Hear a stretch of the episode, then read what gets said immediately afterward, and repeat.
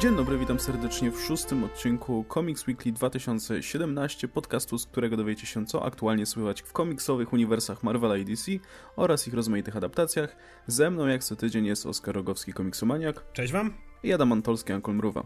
Hej wszystkim! I mamy w tym tygodniu, jak ostatnio, w sumie już tradycyjnie całkiem sporo newsów, także bez przedłużania e, przejrzyjmy sobie też, co to się wydarzyło. Po pierwsze, Matt Reeves przerywa rozmowy odnośnie reżyserowania Batmana. Okazało się, że dobrze, że zaznaczyłeś w zeszłym tygodniu, że wcale jeszcze nie podpisał kontraktu ani nic, no bo jak się okazuje, jednak nic z tego nie wyszło, aczkolwiek tam było powiedziane, że jeszcze można wrócić do tych rozmów i tak dalej, no ale na dzień dzisiejszy Batman dalej nie ma reżysera.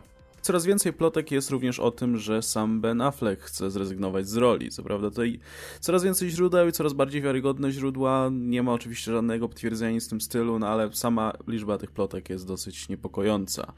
E, jeśli już jesteśmy przy filmach z bohaterami DC, no to e, mówi się o tym, że David F. Sandberg, reżyser odpowiadający za horror e, Kiedy gasną światła, jest przymierzany do reżyserowania Shazama, także faktycznie coś się dzieje w tym kierunku dalej. No i rzecz, jeden z bardziej zaskakujących newsów, myślę, to to, że Mel Gibson jest w trakcie rozmów odnośnie objęcia posady reżysera Suicide Squad 2 ze wszystkich filmów. I poza tym również mówi się o tym, że David Tulis, żebym to wymówił dobrze, ma grać, znaczy już gra, tylko że jeszcze nie, nie, nie wiemy o tym, e, Aresa w Wonder, w Wonder Woman. To jest aktor, który był na przykład e, Remusem Lupinem w, Harry, w trzecim Harry Potterze, gdyby ktoś próbował, próbował skojarzyć. Przechodząc do Marvela, e, pojawiła się krótka plotka, że Nick Fury Samuel Jacksona ma się pojawić w Captain Marvel dopiero, w ogóle ma się tam pojawić. Poza tym, jeśli chodzi o filmy z bohaterami Marvela, ale z obozu Fox, no to oczywiście mamy pierwsze recenzje Logana, które są bardzo, bardzo pozytywne. E, film, no ta ilość, stosunek pozytywnych recenzji oscyluje wokół 96-97%. Aktualnie jak nagrywamy jest zdaje się 97, także no to są bardzo, bardzo, bardzo dobre oceny i same recenzje też zresztą są naprawdę pozytywne. Przechodząc, wracając jeszcze na moment do MCU, zaprezentowano nam wizerunek Shockera w Spider-Man Homecoming w postaci któregoś z, powiedzmy, z materiałów promocyjnych, gdzie trochę widać tę postać. Natomiast przechodząc jeszcze na chwilę do seriali, to sukces Riverdale sprawił, że najprawdopodobniej zobaczymy więcej seriali e, na bazie komiksów Archie Comics, bo Archie podpisało specjalną umowę z Warner Bros., e, czyli między innymi tutaj prawdopodobnie te seriale będą się pojawiać na CW i będziemy mieli prawdopodobnie jakieś tam kolejne seriale z postaciami z tychże komiksów. A jeśli już jesteśmy przy Archie Comics, to generalnie firma zapowiedziała, czy wydawnictwo zapowiedziało ofensywę, bo Mark Wade, który aktualnie pisze tę główną serię Archie, będzie pod jego kuratelą, jakby te tytuły będą się rozwijać. On będzie też pisał Jackheada w najbliższym czasie, będzie też odpowiadał za to, żeby powiedzmy pomagać nowym scenarzystom się przyuczać do zawodu, tak? pisać te komiksy. E, między innymi właśnie tego Jackheada będzie pisał z nowym scenarzystą. Mm, a jeśli, już, a jeśli już była mowa o Archie, była mowa o Marvel, no to to jest też ciekawa inicjatywa, mianowicie pojawi się coś takiego jak Marvel Comics Digest, czyli po prostu komiksy z postaciami Marvela, ale wydawane tak jak Archie Digest, czyli w formie małych książeczek dostępnych, nie wiem, w sklepach spożywczych i wszędzie indziej, nie tylko w sklepach z komiksami. E, I ostatnia rzecz związana z komiksami Marvela to jest ta tajemnicza grafika Generations, która się pojawiła w wykonaniu Alexa Rossa, gdzie mamy postacie, mm, to znaczy klasycznych bohaterów Marvela oraz ich, powiedzmy, postacie, które jakoś tam przejęły ich rolę albo ich spuściznę i tak dalej. Nie wiemy jeszcze, co to oznacza, nie wiemy, czy to będzie oznak, czy to jest e, zapowiedź jakiegoś komiksu, czy eventu, czy czegokolwiek, no ale wygląda to całkiem efektownie. Uff, okej, okay, dobra. Od czego, od czego zaczynamy? To małe sprostowanie jeszcze znowu. Okay. E, przy Macie Reevesie był, to bardzo niefortunnie zostało ujęte, ten, co, cała rozmowa. Bo było powiedziane, że tak, że zerwał rozmowy i być może wrócą jeszcze do tych rozmów i teraz cytuję, kiedy ochłonął głowy. To jest dosłowne tłumaczenie tego. E, czy, czy nie, nie wiem, czy to zostało źle ujęte, źle zinterpretowane, czy dosłownie tam, do, tam na siebie wrzucali, czy coś takiego. No bo z tego artykułu, który pojawił się, to wynika, że to były bardzo burzliwe rozmowy i że to nie było na zasadzie, nie wiem, jak było w przypadku. Uh, Kto miał reżyserować kiedyś Black Panthera? Już nie pamiętam. E, w każdym razie tam spotkania są z reżyserami Marvelu i po prostu okej, okay, nie ta wizja, rozchodzimy się. Tylko z tego, z tego artykułu wynika, że to było na zasadzie pierdolcie się, trzaśnięcie drzwiami więc, więc opis był, że kiedy, kiedy się uspokoją, czy coś takiego, to może wrócą do rozmów.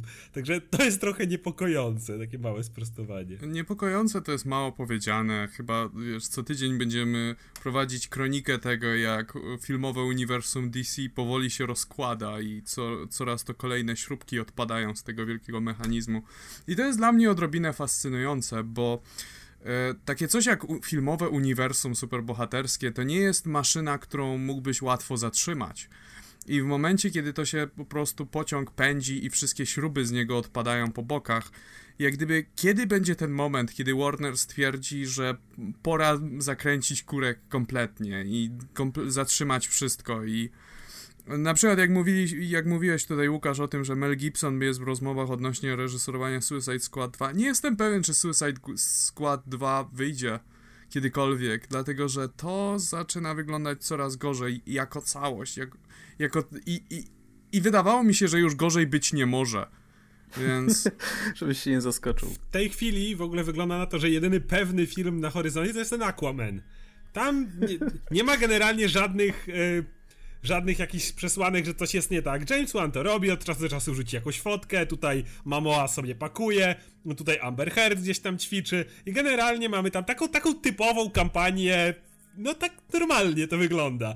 Nie licząc tego jednego Aquamana, który jest wyspą, to wszystko inne dookoła po prostu się... Naprawdę, w tym roku dostaniemy Wonder Woman Justice League, a dalej tak naprawdę poza tym Aquamanem żaden film nie jest pewny. Mieliśmy wszystkie zapowiedzi. Niby coś się dzieje przy Shazamie, ale come on, no to, dopiero gadają o, o reżyserze. W Batmanie też gadali. Batman nie wiadomo, Flash nie wiadomo, Suicide Squad 2 nie wiadomo, no pewnie Gotham City Sirens powstanie, bo cycki się sprzedają. Ale nie licząc tego, to wygląda naprawdę jakby po prostu po, po Justice League dostajemy Aquamana, a potem wielki znak zapytania, także to, to, ciekawe, że Jason Momoa jako jedyny może się cieszyć, bo prawdopodobnie jako jedyny dostanie jakiś sensownie zrobiony film bez problemów i zostanie action star.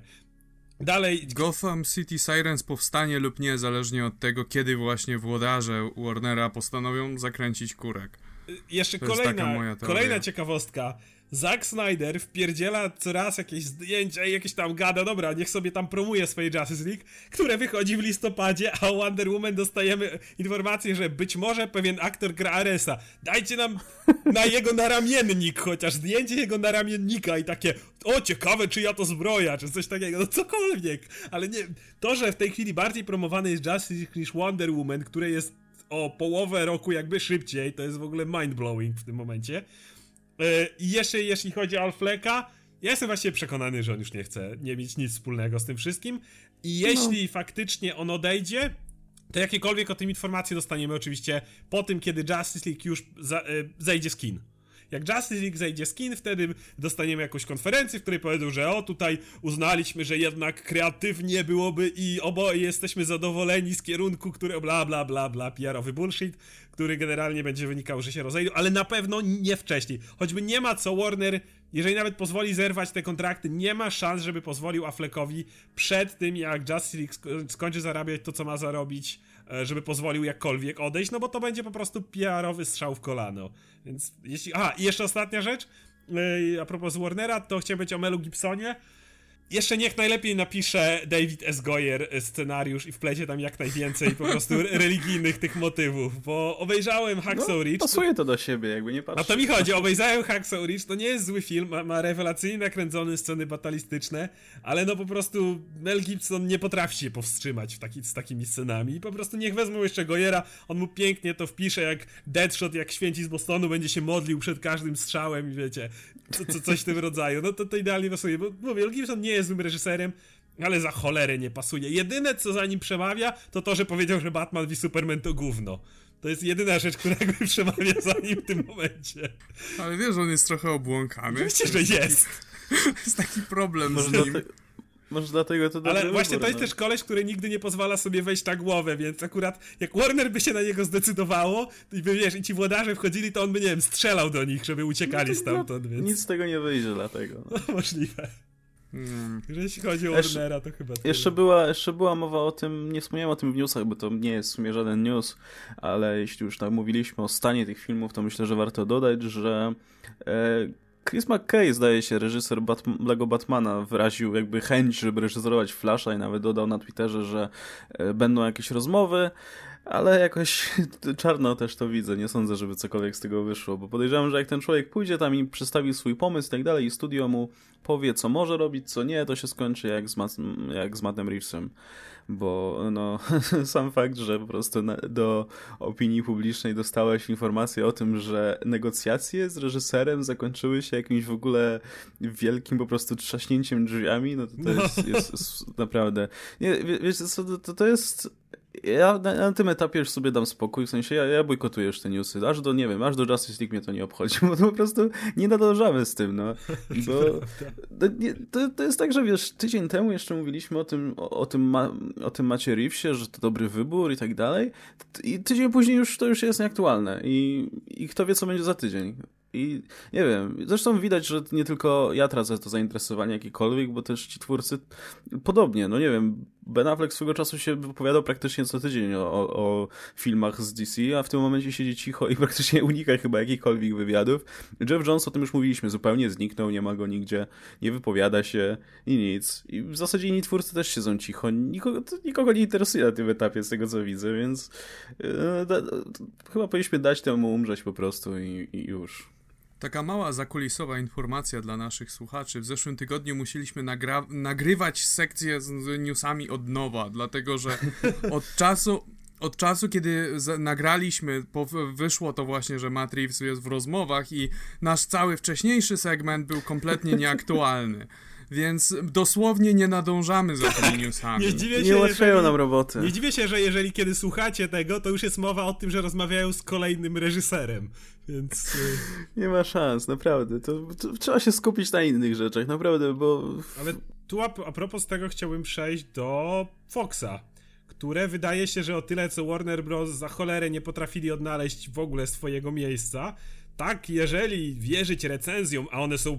To nie jest tak, że są w miarę ok, one są przetłaczająco dobre, jeżeli się je poczyta, to tam naprawdę są praktycznie same ochy jachy, jeśli chodzi o Logana, to najwidoczniej Fox znalazł wreszcie swój kierunek, czyli dać ludziom robić to, co, co chcą, reżyserom, i pozwalać im robić te takie powiedzmy mniejsze, bardziej personalne filmy, jeżeli tak to mogę ująć, no bo oczywiście był Apokalips po Deadpoolu, ale jednak no wiadomo, że ten film był robiony wcześniej, więc ciężko tak na to patrzeć. Natomiast po sukcesie Deadpoola wygląda to, że Logan też dostał jakby zielone światło na no na, na ryzyko w sumie, na spore ryzyko, na przejście do kategorii R, pokazanie wielu dużo mniejszych rzeczy, uniknięcie tego całego komiksowego ratowania świata i z tego co słyszę, wielkich robotów. Bo ja od początku miałem w miarę dobre oczekiwania do Logana, tylko nawet na łamach tego podcastu wypowiadałem się, że no trzęsę się ze strachu przed zakończeniem, ale recenzje wszystkie mówią, że, że zakończenie jest naprawdę świetnie, płynnie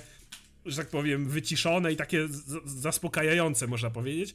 Więc w tym momencie jaram się tym naprawdę i widzę, że jeżeli to jest faktycznie trend. Jeżeli po Deadpoolu dostajemy Logana, dwa, może takie trochę kameralne filmy w pewien sposób, bo tak się określa Logana, że on ma też taki westernowy wydźwięk, to myślę, że Fox może znaleźć bardzo fajny styl opowiadania swoich historii, który będzie zupełnie inny niż to, co robi MCU, e, ale to jest naprawdę miłe, że jakby kolejne studio, przynajmniej takie jest póki co wrażenie, znalazło wreszcie po różnych zadyszkach jakiś swój, e, swój styl.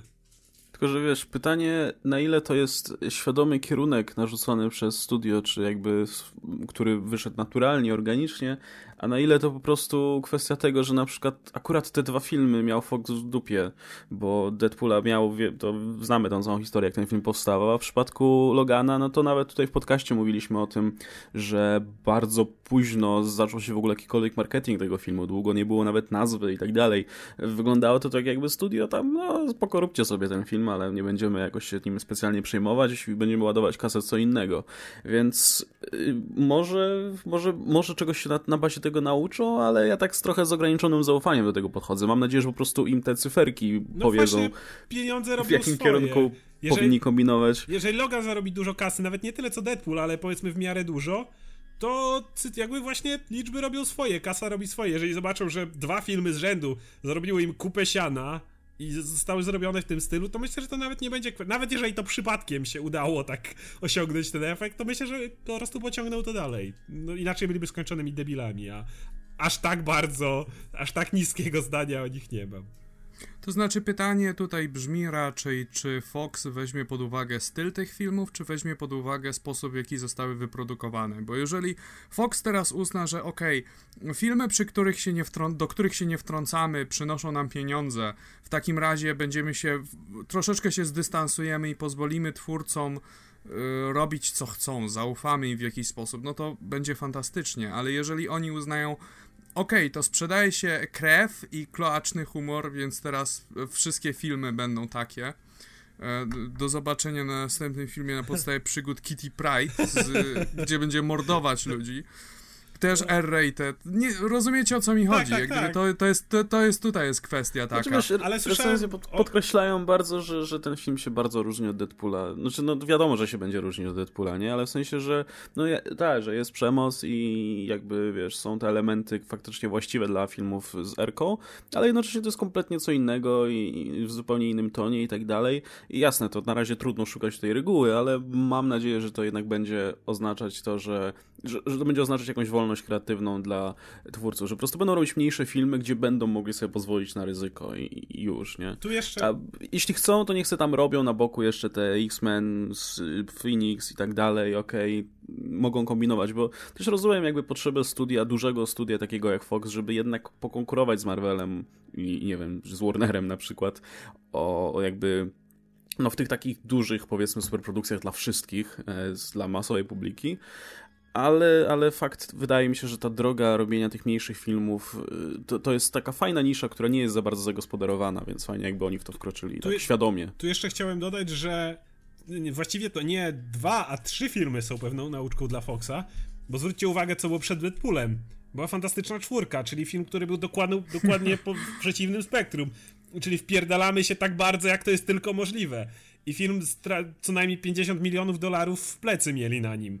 Więc no i mają, wiesz, mają jeszcze ten przykład z The Wolverine, który był, był przyjęty też raczej średnio, a przy którym z tego, co Mangold mówił, było sporo właśnie, no, powiedzmy, dokładnie. wpływu studio, nie? I w, momen- w, tym momencie y, zgodzili się zrobić tego trzeciego Wolverina, zgodzili się jednocześnie dać Mangoldowi wolną rękę i, i wiesz, znaczy może nie do końca wolną rękę, no ale więcej swobody na pewno zrobienie czegoś nowego i jeśli ten film się sprzeda dużo lepiej, a ma podobny budżet co, co ten poprzedni, no to, to, to kurczę, to, to trzeba być idiotą faktycznie, żeby prostego, prostego wniosku z tego nie wyciągnąć. Dokładnie. Nie? Mieliśmy fantastyczną czwórkę, strata dużej ilości pieniędzy, potem Deadpool, zarobek po prostu niewyobrażalny przy budżecie. Apokalips to taki był standardzik, który sobie coś tam nie stracili na nim, ale nie zarobili znowu jakichś kokosów. Jeżeli Logan znowu przyniesie im masę pieniędzy, to będzie, no, to, to, to jest wyraźny trend widoczny. Że ja póki co mam, o tyle co mówimy o tym, że Warner to tam się rozlatuje, jeśli chodzi o uniwersum DC, roz, rozwala na części, to do Foxa muszę powiedzieć, że mam nowe, nowe zaufanie, że tak powiem. Po Deadpoolu, po Loganie, po Legionie se serialu, który jest pokazywany teraz, mam, no Fox odbudowuje moje zaufanie i moją jakąś sympatię co do tego właśnie w jaką stronę pójdą i to jest też właśnie fajne, że mam wrażenie, że ona będzie, to będzie trochę jednak co innego niż oferuje Marvel, więc tylko lepiej. To spowoduje, że jakby kino superbohaterskie będzie miało jeszcze dłuższą żywotność. No, trochę czasu zajęło uniwersum Fox, no, zanim doszło do tego punktu, jakby mieliśmy... Mamy trzeciego wiesz, Spidermana do... od tego czasu, tak przypominam. Ale dobrze zaczynało, nie? Dobrze zaczynało, po prostu potem się trochę pogubili. No tak. Le lepiej późno niż wcale, że tak powiem. Lepiej, że dostaliśmy Deadpoola, czy wszystko wskazuje na to Logana teraz, niż żebyśmy mieli to, co jest teraz w Warnerze, więc tutaj przynajmniej patrzymy jakoś optymistycznie w przyszłość, a nie czy następny film w ogóle powstanie? Że... To jest prawda, niestety. E, I tutaj jeszcze chciałem dodać przy samym Loganie, że mm, były wywiady z Hugh Jackmanem po samym filmie i po tym, jak został już ciepło przyjęty przez krytyków. I Hugh Jackman powiedział, że jest to definitywnie jego ostatnia rola. Oczywiście, wiadomo, pieniądze robią różne rzeczy, ale póki co nawet po tak ciepłym przyjęciu przez krytyków, co czasami już samo w sobie potrafi trochę zmienić zdanie, Jackman powiedział, że generalnie nie, że to jest koniec i jeżeli Deadpool, jeżeli miałby się powiedzieć Wolverine z Deadpoolem na przykład, to będzie to już ktoś inny. Powiedział, że ta postać jest większa od niego i po prostu ktoś będzie ją kontynuował, ale to już nie będzie on. No i słusznie, moim zdaniem, no kurczę. Tym bardziej, że jeśli Logan faktycznie jest tak dobry, jak, jak, jak mówią, jak mówią w recenzjach e, i faktycznie się z takim ciepłym przyjęciem spotka, no to kurczę, no to będzie jako aktor w tej roli na pewno spełniony, bo filmy grupowe, gdzie on grał pierwsze skrzypce, w większości były porządne i jakby nie musi się za nie wstydzić. Może za, za Last Stand trochę. No. A jedynym tą skazą no to były te solowe filmy. No nie było do tej pory dobrego filmu z Wolverinem solo i teraz Logan ma szansę trochę, powiedzmy, naprawić ten wizerunek tych solowych filmów. Więc myślę, że to jeśli, dostanie naprawdę takie dobre pożegnanie, to, to, to raczej nie będzie już, jakby. No to będzie dobre po prostu pożegnanie dla niego, nie? Do, dobry moment, żeby właśnie zejść ze sceny. A swoją drogą wydaje mi się, że nowy Wolverine się przyda, kiedy, jeśli kiedyś tam Fox będzie chciał, powiedzmy, w jakiś sposób wykorzystać to. No zobaczymy, jak ta Laura będzie wprowadzona, nie? No bo jeśli ona się dobrze przyjmie, no to kto wie, czy nie, nie pojawi się w kolejnych filmach. E, prawda, nie wiadomo, jak ją tam przenieść do przyszłości, czy coś w tym stylu, e. ale no powiedzmy, że e. tam... Że... X-Men przenieść w czasie, eh. No, wiesz, w filmach, w filmach to nie jest aż takie oczywiste, a właśnie, wiesz, ja bym bardzo chciał, żeby filmy poszły w tym kierunku, gdzie przenoszenie kogoś w czasie, tak jak w komiksach, nie będzie żadnym problemem i, nie wiem, podróże po kosmosie nie będą żadnym problemem i tak dalej. No wszystko przed nami jak na razie, nie? No Zaraz też... będzie Cable, wszystko będzie do zrobienia. będzie, będzie Cable, będą, będą młodzi mutanci z Magik, z tymi magicznymi umiejętnościami, teleportacją, E, i będzie X-Men Supernowa i może wtedy będzie, będą jakieś kosmiczne motywy, kto wie. No, są faktycznie jakieś tam oznaki, mm, że można optymistycznie się na te filmy na razie zapatrywać. No, byłoby fajnie. Okej, okay. o tym, o jak wam się Szoker podoba? Wygląda zajebiście debilnie Super. kocham to. Super. Ananas i pomarańcza. Nie, jest perfekcyjny, jak gdyby wygląda, no tak, że Spider-Man może sobie z niego robić jaja walcząc z niego. Z nim. No, czyli dokładnie tak, jakbyś powinno. To wszystko, okay. co można powiedzieć, no. jest, jest idealny. W żaden sposób nie jest, e, nie ma, nie widać tutaj żadnej próby urealniania tej postaci niepotrzebnego, czy jak gdyby robienia go w stylu grim and gritty. Nie, jest idealnym banan. Ja nie wiem, jak to jest możliwe, że takiego szokera dostaniemy na dużym ekranie, ale kocham to. No to ja muszę jeszcze na koniec się pojarać trochę tymi newsami od Archie, bo kurczę, to wszystko jest związane z Riverdale w ogóle. Ja się nie spodziewałem, że Riverdale będzie takim sukcesem i że mi się w ogóle będzie tak bardzo podobać, no jak się świetne. podoba. Ostatni, czwarty odcinek był naprawdę fantastyczny. E, ale widzę, że nie tylko mi się tak podoba i serial ogólnie został przyjęty bardzo, bardzo pozytywnie. No, spotykam w sieci masę w ogóle jakichś blog, jakichś właśnie postów na blogach czy wideo, gdzie ludzie się strasznie tym jarają. E, no i najwyraźniej nie tylko, i najwyraźniej to faktycznie wpłynie w ogóle na sytuację komiksów Archie, które no powiedzmy nam finansowo, że coś nigdy nie było, nie, nie stało jakoś super solidnie, e, ale wygląda na to, że, że sukces tego serialu pozwoli im faktycznie rozwinąć skrzydła, no bo raz, że będziemy mieli zapowiedź zapowiedziano więcej seriali i mnie to bardzo cieszy, bo, bo można czerpać garściami z tego, z tych komiksów po prostu. Jeśli pójdą na przykład w kierunku, nie wiem, zagranizowania Sabriny e, na nowo, to będę się strasznie jarał. Jeśli pójdą na przykład w kierunku jakiegoś horrorowego serialu, też by było bardzo fajnie. E, na tym etapie myślę, że spokojnie sobie z tym poradzą, z Agir Sakasą w, za tym, za sterami. No i to też wpływa na komiksy w ogóle, bo już teraz zapowiedziano, chyba w marcu będą wychodzić one-shoty, e, parę zapowiedzianych, w tym właśnie Sabrina, w tym jakiś tam The Archies, e, jakiś one-shot z Musem wyjdzie, wyjdzie horrorowy one-shot Jackhead the Hunger, który się zapowiada fantastycznie, bo ma wyjaśnić skąd się wziął e, ten głód Jackheada Oczywiście to będzie miało jakieś super, wiecie, ponadnaturalne e, powody. E, także, także to może być super. Mam nadzieję, że jak te one-shoty się przyjmą, to powstaną z nich serie.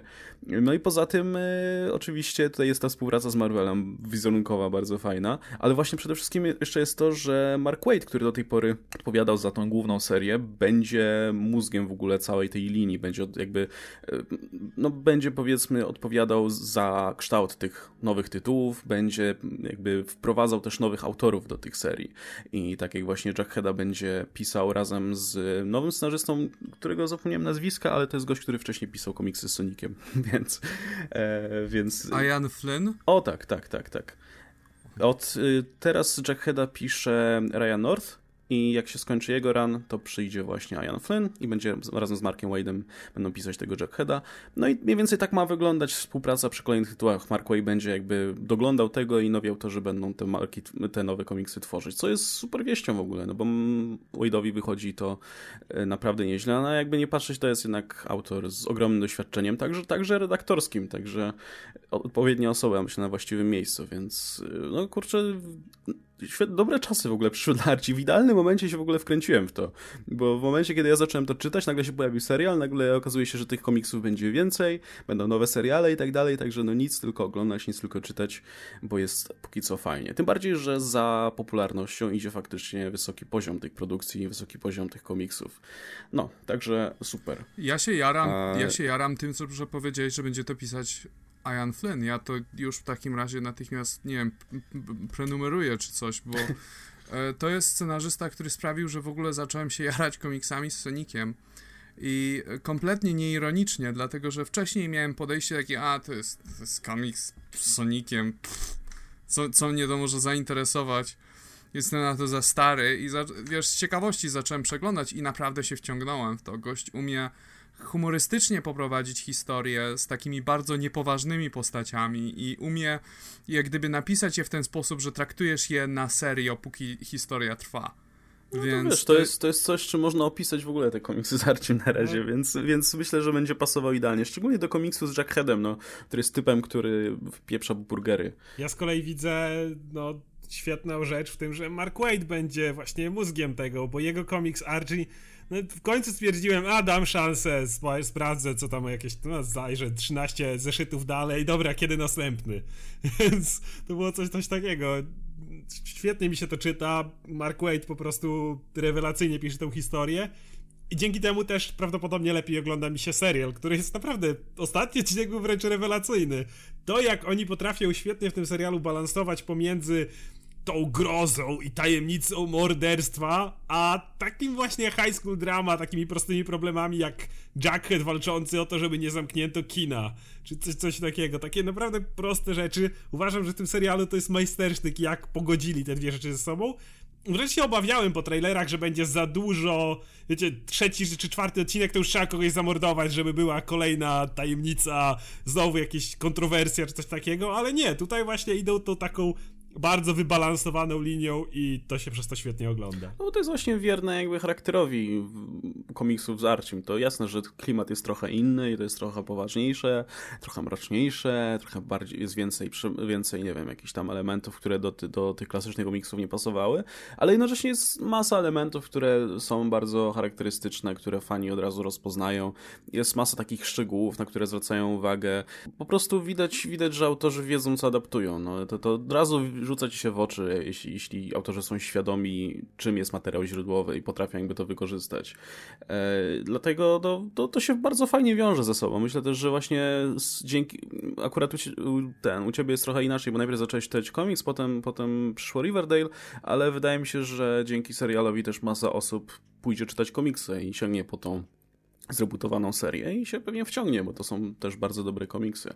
Jeśli ktoś chciałby czytać i się zastanawia od czego zacząć, no to od Archie 1 Marka Wade'a, a jak to będzie za mało, no to Jackhead e, najpierw to pisał Chip Zdarski, potem Ryan North, no i niedługo będzie to pisał Ian Flynn z Markiem Wade'em, także e, no jest tylko czytać, słuchajcie. No. I jeszcze chciałem dwa słowa powiedzieć o tej grafice Marvel Generations, Właśnie. która jest, przy, jak skoro jest Alexa Rossa, to jest oczywiście przepiękna.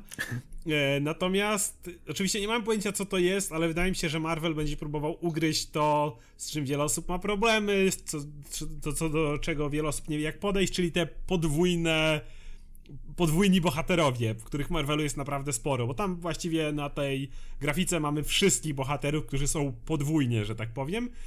Przy czym nie oczekiwałbym, że nagle, wiecie, ci bohaterowie zostaną wskrzeszeni ci z tyłu, bo tam połowa tych y, wcześniejszych nie żyje i przywracanie do życia, nie wiem, kapitana Marvela w tej chwili miałoby się kompletnie z celem, czy Starka, który dopiero, czy Bannera, którzy tam dopiero gdzieś zeszli, czy Logana, bo nie ma na jego miejsca, ale myślę, że czymkolwiek będzie, ja myślę, że to będzie bardziej jakaś taka, taki rozdział, powiedzmy, tak jak teraz było to Divided We Stand, to jakby kolejny rozdział ma się skupić na tej spuściźnie właśnie i myślę, że tam naprawdę ugryzą to od dobrej strony, to czy ci bohaterowie powinni się nazywać, którzy tak, niektórzy może zmienią pseudonimy, E, ale no nie spodziewałbym się jakichś dużych wystąpień tych starszych bohaterów.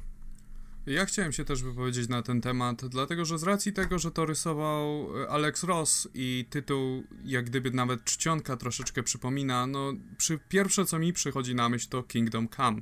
I Kingdom Come było historią o tym, jak to w przyszłości w uniwersum DC e, masz tą całą masę superbohaterów, którzy są dziećmi, wnukami tych klasycznych herosów i oni już są w tej chwili kompletnie niezainteresowani bronieniem ludzi, tylko i wyłącznie toczeniem między sobą takich małych bujek i starć, które nic nie znaczą poza tym, że udowadnia, kto jest, nie wiem, lepszy, czy coś w tym stylu. I to dla mnie bardzo interesujące. Wydaje mi się, że to będzie jakieś nawiązanie do tej historii. Być może, że to będzie Kingdom Come, tylko że na odwrót. Jak Postawione gdyby, gdzie, na głowie, tak, tak, tak. Tak, gdzie ci właśnie potomkowie superbohaterów nie okazują się być po prostu szarańczą, tylko wiesz, od, jednak starają się jakoś żyć wedle tego dziedzictwa i coś wnieść od siebie. No byłoby to, byłoby to najbardziej prawdopodobne. Kiedy starsi robią dokładnie to, co opisałeś, czyli już zbyt często zaczynają napieprzać się między sobą, a nie dokładnie. zajmować się ludźmi, a młodzi starają się odbudować ten wizerunek właśnie. Tak, i myślę, że to mogłoby być jakieś nawiązanie do tej historii, tak jakby postawienie jej na głowie. To by było bardzo interesujące i to jest bardzo prawdopodobne, no bo byłoby głupio, gdyby Marvel teraz chciał powiedzieć, że o, ci bohaterowie nowi są chujowi. Coś w tym stylu. No kiedy do tej pory w zasadzie wszystkie znaki wskazują na to, że są mniej chujowi niż ci starzy. No właśnie. Starają się Więcej ideałów mają na pewno, tak, tak. No. Jeszcze są, nie są tacy zbanierowa no, to, to... zbanierowani, no. To, to byłby dobry w sumie pomysł, myślę, że, że, że tak. Znaczy, no nie wiemy w ogóle, co to będzie. No, nie wiem, czy to w ogóle będzie jakaś historia, czy to właśnie nie będzie branding tylko, ale właśnie wydaje mi się, że, że ta czcionka chyba, ten font użyty jest nawet większą jakby wskazówką niż, niż, niż sama ta grafika. Aczkolwiek bawi mnie w ogóle to, że w większości mamy tutaj Legacy Heroes i mamy Jean Grey, która jest następczynią Jean Grey. Jean Grey. No plus, plus, dwa razy wrzucano Carol Danvers, bo Carol Danvers jest właśnie o tyle ciekawą postacią w tym wszystkim, no tak, że ona tak, jest właśnie. zarówno Legacy, jak i tą wcześniejszą, bo i dlatego wrzucono ją Captain Captain, a potem Miss Miss jako Kamala, więc ona ma to takie przejście i musieli ją umieścić dwukrotnie na tej grafice. Komiksy są dziwne. No, ale, ale, ale na grafice jest Richard Rider narysowany przez Alexa Rossa, także propsy. Nie no, grafika jest, grafika jest cudowna w ogóle, także... Um, Okej. Okay. Dobra, tyle jeśli chodzi o nasze newsy i możemy sobie przejść do komiksów. To może odhaczmy ten najbardziej kontrowersyjny komiks, czyli Wildstorm 1. E, mamy... kontrowersyjny? Jakby... No kontrowersyjny, bo, bo, bo z tego co słyszałem tutaj, zanim, jak sobie rozmawialiśmy przed rozpoczęciem podcastu, to tutaj różne opinie były ogólnie. E, więc, więc zacznijmy od tego, bo myślę, że że to jest też komiks, o którym najmniej możemy powiedzieć, bo tam się niewiele w sumie wydarzyło i niewiele, niewiele można jakby wyciągnąć wniosków z tego. Ja go nie no rozumiem, bo... od razu się przyznaję. Tyle. No to tak, powiedzmy sobie najpierw, co, co, co to jest. Co, co, to jest Wildstorm, Adam? Co to w ogóle jest? Wildstorm to był branding, e, e, jak nie wiem to jakby to nazwać, imprint wydawnictwa DC, później Nie, może od początku. Wildstorm było jednym z tych wydawnictw w latach 90., które wydawały takie super extreme rzeczy, gdzie ludzie się napieprzali, mieli gigantyczne mięśnie i tak dalej.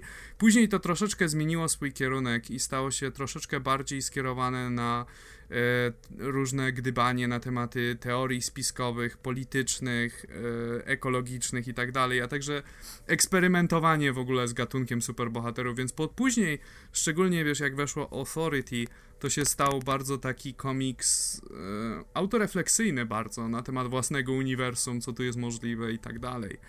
E, kiedy e, po jakimś czasie Wildstorm zostało wykupione przez DC i przez jakiś czas istnieli jako osobny imprint, ja tak samo, wiesz... Znaczy po prostu Jim Lee, który był tak, tak, tak. właścicielem nie, tego Wildstorm, mm. przeszedł do DC, więc zabrał no to tak. ze sobą.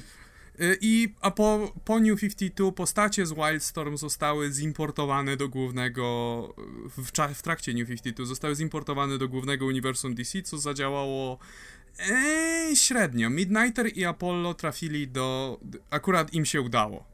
Oni dostali, y, oni teraz mają swoją własną serię, e, wcześniej Midnighter miał swoją miniserię świetną i, i jest ok. Natomiast, y, natomiast cała reszta, jak na przykład Grifter, już tak średnio się przyjęła. Ale on Voodoo, chociaż był. Voodoo jeszcze pojawił. była. No, był Stormwatch w ogóle jako zespół i też jakby nikt tego nie czytał, to nie było też zbyt dobrze napisane. I w tej chwili po prostu Warren Ellis, który pisał swego czasu e, Wildstorm tytuły, teraz ma za zadanie zrobić taki mały reboot tego całego świata, i to jest kompletnie niezależne od głównego uniwersum DC. Jest to os osadzone w swoim małym kąciku, w swoim własnym uniwersum, gdzie Alice może robić, co mu się żywnie podoba. I jeśli chodzi o ten zeszyt, e, dla mnie on był nieziemsko nudny, muszę się przyznać szczerze. E, doceniam to, co tu chciał zrobić, bo to jest wprowadzenie do tego świata w taki troszeczkę telewizyjny sposób, gdzie masz bohaterów, którzy przede wszystkim rozmawiają ze sobą w takich bardzo małych, ciasnych, prywatnych planach, jak gdyby w jakiejś kawiarence, czy w jednym pomieszczeniu i masz jedną scenę akcji. Więc jest dosłownie poprowadzony tak jak pilot serialu, czy coś w tym stylu. E, tematy, które porusza ten zeszyt, no to oczywiście wielkie, ko wielkie korporacje, wielkie e, teorie spiskowe, e, motyw człowieka w wielkim mieście przepracowanego i tak dalej. Jest tutaj bardzo obecny, aczkolwiek jeszcze ten komiks nie miał szans rozkwitnąć. To jest pierwszy zeszyt czegoś, co i Eli zresztą tam pod koniec tego zeszytu jest wywiad z nimi. On mówi o tym, że on planuje do tego podejść bardziej jak do powieści graficznej, że każde sześć zeszytów to będzie osobna powieść graficzna. Więc jak czytasz ten pierwszy zeszyt, to jakbyś czytał wstęp do książki. I nie, w sumie niewiele więcej można na, na, ten temat powiedzieć. Ja bym radził kupować to w trade'ach, jeśli ktoś jest zainteresowany. Poczekać aż te pierwsze sześć zeszytów wyjdzie i wtedy i wtedy będzie to można docenić lepiej, jak będzie jakaś pełna historia sześciozeszytowa. Mi się w miarę podobało, to znaczy nie mogę powiedzieć nawet, nawet ciężko mi jest mieć jakąś sensowną opinię, bo mówię, właśnie niewiele się w tym komiksie dzieje i, e, i w zasadzie to się czyta po prostu jak taki rozbudowany wstęp. Ja ogólnie nie mam dużego jakby doświadczenia z, z tym całym światem Wildstorm. E, wiem, wiem, kim są jakby poszczególne postacie trochę, te najpopularniejsze, które tam się pojawiały w ostatnich latach najlepiej znam w ogóle z tego świata Wildstorm tę serię Planetary, ale akurat postacie z niej nie będą ujęte w tym reboocie, więc mi to wiele nie da. Natomiast cała reszta, to, to moje czytanie w ogóle tego komiksu polegało na tym, że tak odpaliłem go sobie, przeczytałem, stwierdziłem, że ni cholery nie bardzo rozumiem o co chodzi, więc zacząłem googlować, zacząłem sobie przypominać sobie te postacie i zacząłem kojarzyć niektóre z tych absurdalnych okładek za 90 chociażby i zacząłem dopiero łączyć jakby te postacie i trochę doceniłem fakt, w jaki sposób próbuje je Alice przedstawić. Było parę fajnych momentów, które mi się podobały, szczególnie z tą um, to się, ona się nazywała Engineer w, w, oryginale, ale nie pamiętam imienia i nazwiska niestety. W każdym razie ta postać, która się zamienia nagle w robota i to, to, to było bardzo niepokojące, podobał mi się ten motyw.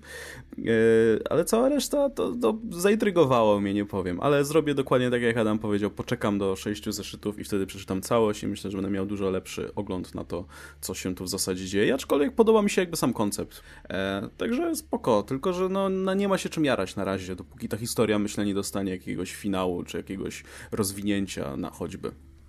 No to nie jest na pewno Wildstorm, które kojarzycie z lat 90. No nie, nie. To, jest, to jest coś zupełnie innego i co mnie ciekawi, bo jak gdyby no to jest oczywiście Wildstorm było owocem lat 90. i co jest ciekawe, ja tak teraz y, abstrahuję kompletnie. Y, Rob Liefeld robi nowy Youngblood, które ma być na podobnej zasadzie. A mi się właśnie wydaje, że te Wildstorm jest tym, co chce zrobić Liefeld, tak. tylko że to będzie zrobione dobrze, a, a Youngblood nie będzie. Tak właśnie, tak właśnie podejrzewam, dlatego że wiesz. Y, Youngblood było zawsze gorsze od Wildstorm. Może od tego zacznijmy. Nie, nie ma nic gorszego niż Youngblood. Y, co jest interesujące, właśnie jakiś czas temu Rob Liefeld wpadł na pomysł, żeby zrobić Youngblood od nowa i wiesz, i te kompletnie banalne, super umięśnione postacie zmienił w kompletnie banalne, hipsterskie postacie takie, wiesz, super chude i ubrane, prawda, w, w, w, ciuchy jakieś najbardziej modne współcześnie i tym podobne. I to, wy, i to, mi, to jest dosyć podobnym klimacie to Wildstorm poprowadzone, gdzie jest wszystko przeniesione do współczesnych realiów, ale tak jakby było od nowa tworzone, gdzie wiesz, w dzisiejszych realiach i te postacie noszą bardzo znamiona czasów współczesnych. Dlatego wiesz, problem polega na tym, że akurat jeśli chodzi o Wildstorm, no to jest na czym zrobić ten jakby reboot, czy jakąś tam e, nowe podejście do tego, no bo jednak to uniwersum no, rozwijało się przez lata, było tam, w ogóle na samym starcie były tam motywy, których Liefeld nie był w stanie wymyślić, no, e, do, do Wildstorm miałeś ten motyw na przykład, że tam żyli potomkowie kosmitów na, na, na Ziemi, nie, i oni mieli supermoce, albo że były te korporacje i eksperymenty na ludziach i tak dalej, podczas gdy u Liefelda miałeś najemników i no. z shoulderpadami i to, to jakby tyle. I Liefeldowi się nawet to znudziło przecież po 10 zeszytach czy iluś tam, więc, więc to, to jest właśnie rzecz w tym, że Wildstorm można zrebootować Wildstorm, bo jest co rebootować, a w przypadku Youngblood to, to, to, to w zasadzie możesz to pisać po prostu od nowa i na jedno wyjdzie. Mój problem z Wildstorm, z tym pierwszym numerem jest taki, że tak jak powiedziałeś, zacząłeś go doceniać dopiero jak zacząłeś googlować i sprawdzać, przypominać sobie kim są te postacie, czy w ogóle sprawdzać kim są te postacie.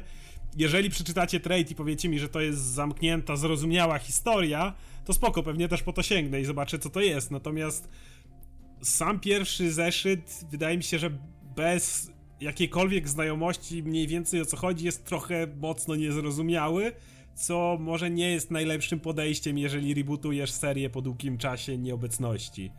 Nie no, wiesz, wydaje mi się, że całość, po, znaczy chyba nawet sam Ellis mówił, że to jest przystosowane, to, to jest pisane z myślą o nowych czytelnikach, którzy niekoniecznie muszą kojarzyć, kim były te postacie. Po prostu to jest kwestia właśnie tego pierwszego zeszytu, że on, wiesz, próbowałem znaleźć coś znajomego, cokolwiek, żeby się o coś zaczepić, bo, bo, bo sam w sobie właśnie ten zeszyt tego nie potrafi zrobić, aczkolwiek mam nadzieję właśnie, że z perspektywy całej historii będzie inaczej.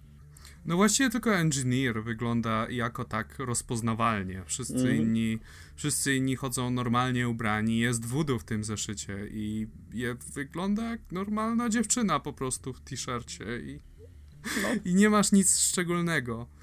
E, więc jeśli. Ja myślę nawet, że starzy czytelnicy mogą być tak samo zdezorientowani jak ty, Oskar. Mm. Dlatego, że jak gdyby wszystko jest inne. No, także wrócimy do tematu po tradzie po prostu i wtedy damy znać, czy się to da czytać, czy nie. Ja mam cały czas wysokie oczekiwania odnośnie tego, no bo to jest jednak dziecko Warrena Alisa, nie? Znaczy, o jasne, no nie stworzył tego uniwersum, ale no przecież on tam masę rzeczy pisał, więc kto jak nie on. No dobra, to przejdźmy do tego zeszytu, który jest bardzo zrozumiały. Myślę nawet dla ludzi, którzy nie czytali poprzednich rzeczy związanych jakby z wydarzeniami w tym komiksie, czyli Super Sons 1. Komiks, na który chyba czekaliśmy wszyscy. Tak. I jak, jak tam, nie zawiódł was? Jest to dokładnie to, czego się spodziewałem. Ni, ni, ni mniej, ni więcej. Było kilka elementów, które mi się raczej nie podobały, na przykład ten motyw, że e, Damian przebiera się za no tak, to kierowcę dziwne. autobusu. To było dziwne. Za profesora. To było trochę głupie i, i przypomina mi to jeden z zeszytów, jeden z, jedną z zerówek e, z New 52 gdzie e, Batman rozpoznał, że Tim Drake dowie się, że. E, nie, jak to było? E, Batman wydedukował, że Tim Drake wydedukuje, że Batman to Bruce Wayne. I żeby żeby to mieć całkowicie pod kontrolą, to się przebierał za jego, jakiegoś trenera i cały czas chodził w tej głupiej gumowej masce. I wiesz, i jak się, jak się kończył trening, to Batman, Batman, czyli ten trener, szedł do Batmobilu po prostu i zdejmował. I pod spodem miał pełen kostium Batmana. I to mi się strasznie wtedy wydawało głupie i to mi się, to jest równie idiotyczne. E, jest dużo uroku, który już był wcześniej, gdzie masz tą chemię między, wiesz, e, Damianem i John, e, Jonathanem. E, podoba mi się podoba mi się ta dziecinna kreska, to jest chyba pisane troszeczkę dla młodszych czytelników i jest pisane w miarę dobrze po prostu, wiesz, nie jest to nic, nie jest to nic zaskakującego dla mnie na tym etapie, dlatego że wszystko, co było w tym zeszycie, w jakimś stopniu już dostaliśmy wcześniej w Supermanie. Mi się bardzo podoba porównanie jakby tych domów, bo to, to co mówisz faktycznie było takie dziwne bardzo, ale moment, kiedy przechodzimy do tego porównania domów, czyli mm, Damian, który mówi do Batmana, ej, idę z tobą na patrol, nie, idź odrabiać lekcje, obiecałeś. I, I, wiesz, i wsiada do samochodu i odjeżdża Batman. A wtedy przenosisz się do domu Supermana i jest, o, rodzinna gra w karty.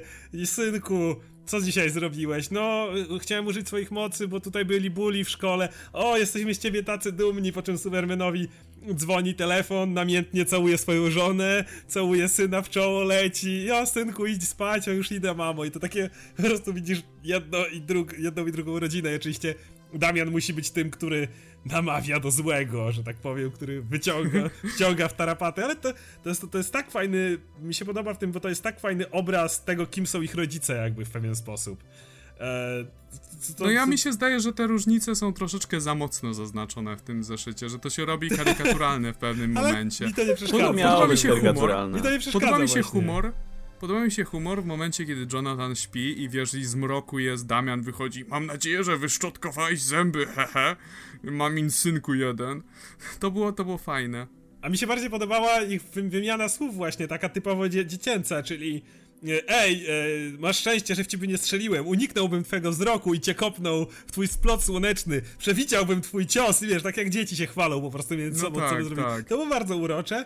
No i oczywiście pojawienie się Lexa na końcu uważam, że też jest fajne, bo Lex jeszcze nie miał zestawienia z tymi dwoma, a to jest na tyle. Lex jest teraz na tyle ciekawym miejscu w tym uniwersum, że to też może być fajne rozegranie. Jest tak jak mówisz, komiks jest jakiś wow, dostałem wszystko co chciałem, ale jednocześnie dostałem wszystko właśnie dostałem wszystko, co chciałem, że powiem. Nie, nie, nie nadmiar, ale przy okazji nie za mało. No to jest, to jest ten to, to, to, to, co chciałem dostać, to co Tomasi niejako nam obiecywał i będę to czytał, bo uwielbiam te postacie. Nie no, puszują tego Lexa mocno, bo teraz się spotka z właśnie tutaj z Superboyem i Robinem, a w New Supermanie e, z Kilanem Kongiem te też pojawi się Lex i też będą mieli team up, więc kurczę fajnie, bo lubię Lexa.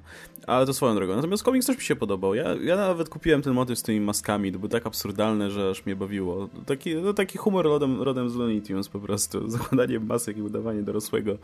E, ale nie, było zabawne, było, było sporo wymian zdań właśnie, które mnie bawiły.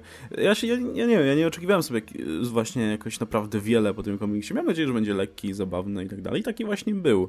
Mm, bo też właśnie to jest dokładnie to, co mieliśmy wcześniej w Supermanie. Zresztą ten sam scenarzysta, nie? Więc, e, więc trudno tutaj oczekiwać czegokolwiek innego. Natomiast mam nadzieję, to może być trochę kontrowersyjne, ale mam nadzieję, że z racji tego, że te wątki z Jonathanem i, i Damianem będą tutaj, to w Supermanie będzie więcej Supermana, a mniej, mniej Jonathana jednak, bo Jonathan jest ostatnio więcej, jest go wszędzie niż Supermana, więc, e, więc byłoby fajnie, szczerze mówiąc.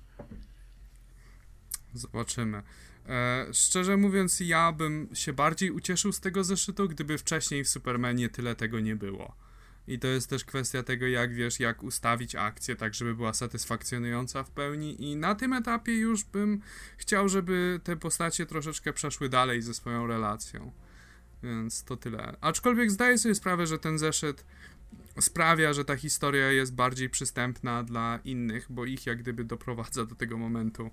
Mhm. Więc jeżeli jeszcze nie czytaliście Supermana i nie znacie relacji tych dwóch, Robina i Superboya, no to możecie sięgnąć po Superboy, yy, przepraszam, Super Sons 1 bez, bez żadnych mhm. oporów. Mhm.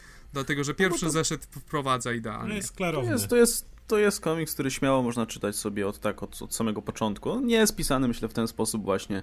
Dlatego masz dokładnie tę samą relację, co wcześniej. No. Dlatego nikt nic z tym niczego innego nie robi. Właśnie po to, że po prostu ktoś, kto e, sięgnął akurat po ten komiks, mógł po prostu zacząć go czytać bez problemu. Trzeba oczywiście jeszcze koniecznie powiedzieć o kadrze nawiązującym do wiadomo czego, czyli dwóch chłopców skaczących z ich sylwetki i, pio i piorun z tyłu. No to jest... No tak.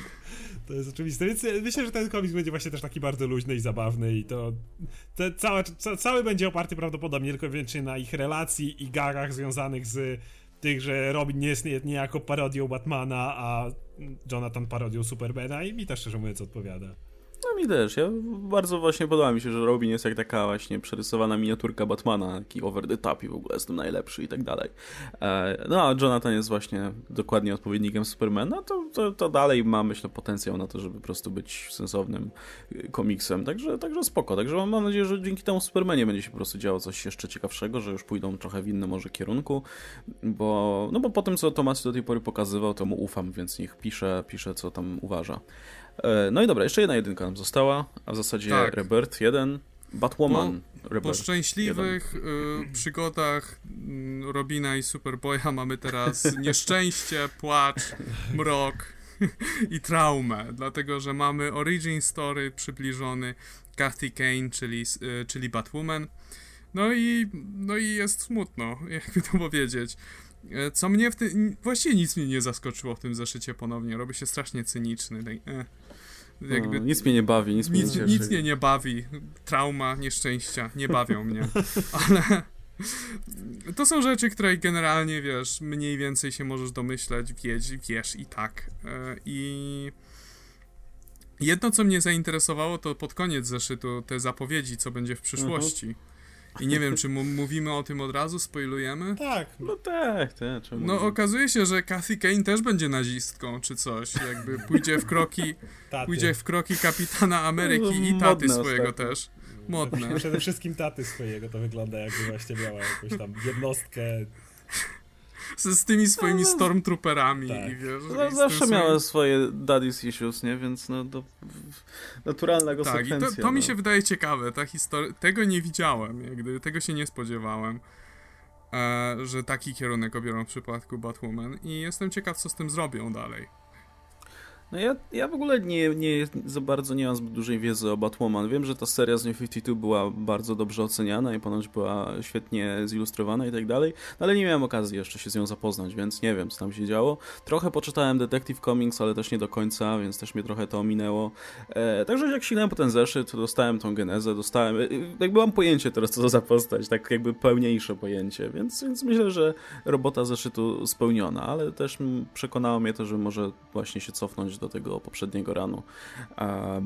I przy okazji zobaczę, jak ta nowa seria na bieżąco. Właśnie takie małe przypomnienie dla wszystkich, którzy nie są w tym zorientowani. Jedynki Rebirth różnią się tym od zwykłych jedynek w DC, że one są taką powtórką które mają wszystkich przygotować do tego, do nadchodzącej serii, żeby wszyscy wiedzieli, co się działo do tej pory, jaka jest geneza każdej postaci, żeby nowy czytelnik mógł sięgnąć. Więc jeżeli znacie Batwoman i czytacie i czekacie na jej nowe przygody, to możecie ten numer spokojnie ominąć. Natomiast e, Natomiast wszyscy, którzy byliby zainteresowani, nie chcą się cofać, no to to jest dla nich raczej. No i ze swojej perspektywy powiem, że to, to w sumie robi dobrą, naprawdę dobrą robotę, jakby w opowiedzeniu bardzo krótko co to w ogóle za postać, o co z nią chodzi. I, no i te zapowiedzi wyglądają naprawdę ciekawie, szczególnie właśnie ten jeden kadr. Może go podlinkuję na dole, żeby chętniej mogli zobaczyć. No dobra, to w takim razie mamy DC obczajone. To możemy ja jeszcze przejść... mogę powiedzieć, co się działo w Green Lanterns, bo czytałem no, nowy zeszyt. Dajesz, dajesz, to jest zawsze bardzo ciekawe, co sam Humphries wymyśli. Okej, okay, okej. Okay. No, otóż okazało się, że e, no tak, okazało się pod koniec ostatniego zeszytu, że to Scarecrow wysyła demoniczne filmiki na YouTube, które napędzają ludzi strachem, także chcą mordować. E, no i e, teraz a i on jeszcze używa jakiejś specjalnej maszyny do VR, która wygląda jak Oculus po prostu, żeby ten strach ludzi generować jakby w jednym miejscu i żeby sam się bać, bo tego podnieca. I to, to jest akurat kanoniczne, więc tak, tutaj tak. nie ma błędu. w każdym razie e, ten zeszyt mogę, najnowszy mogę podsumować E, Batman ma ból dupy o Simona Baza, że ten ma spluwę. I to tyle. I w końcu e, cały problem zostaje rozwiązany przez to, że Simon Baz nie może użyć spluwy. I Batman mu ją zabiera. I koniec zeszytu. Więc mhm. spluwy są złe, dzieciaki. Pamiętajcie o tym. E... I, myjcie ręce, koniecznie. I myjcie koniecznie I ręce. warzywa. I tak, i Scarecrow też został pokonany. Już nie może wrzucać filmików na YouTube.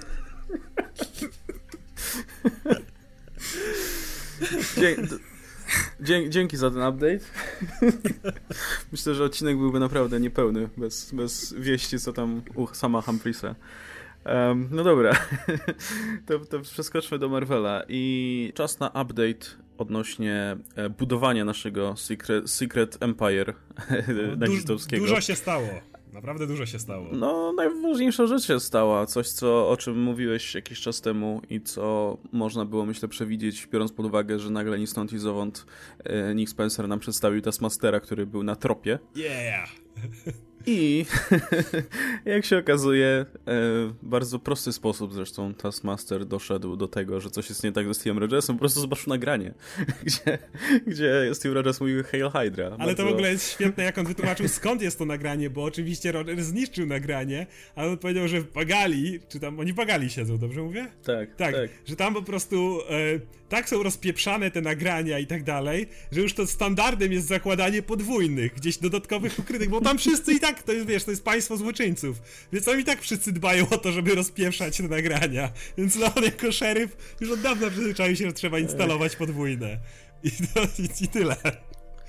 No to jest ta najważniejsza wieść. A druga, myślę, istotna rzecz jest to, że no zredkonowano nam jakby origin, znaczy cały czas jest zredkonowany praktycznie w tych takich flashbackach, które się w każdym zeszycie Kapitana Ameryki Steve'a Rogersa pojawiają, no, ale tutaj mamy w ogóle ten motyw z mm, Erskinem zmieniony zupełnie, nie? Tak jak pamiętamy oczywiście klasyczną historię, e, tak tutaj się okazuje, że doktor Erskine zginął dużo wcześniej niż miał miejsce ten eksperyment.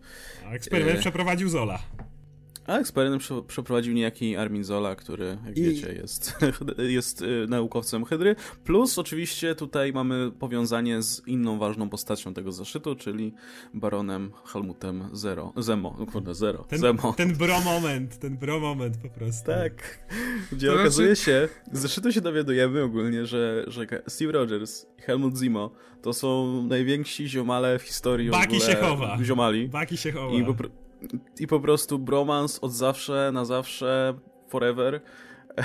I, i y, mamy pokazy, pokazane, jak to wyglądało w przeszłości. No i to się przenosi do teraźniejszości, gdzie Steve Rogers, Baron Zemo cały czas jest uwięziony przez Steve'a Rogersa i Rogers stwierdza, że czas najwyższy uderzyć do swojego tutaj kompana, wytłumaczyć mu o co chodzi i żeby on wsparł go tutaj w walce o lepszą przyszłość i tak dalej. I to się dzieje. Padają sobie w ramiona. Tak, to jest takie, taki bro po prostu w pełni. Ta scena, ja uwielbiam tę scenę, dlatego że zwróćcie uwagę, jak jest ona skonstruowana. E, Steve Rogers idzie do Helmuta, Helmuta Zemo i opowiada mu to, co się wydarzyło, że o Helmut, jesteśmy najlepszymi kumplami, ty mnie naprawdę rozumiesz, jesteś cudowny i tak dalej. I Helmut tak stoi tutaj, nic nie mówiąc, takie, co się kurwa dzieje?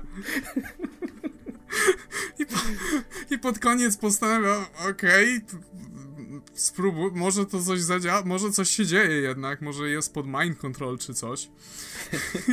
I postanawia iść z tym.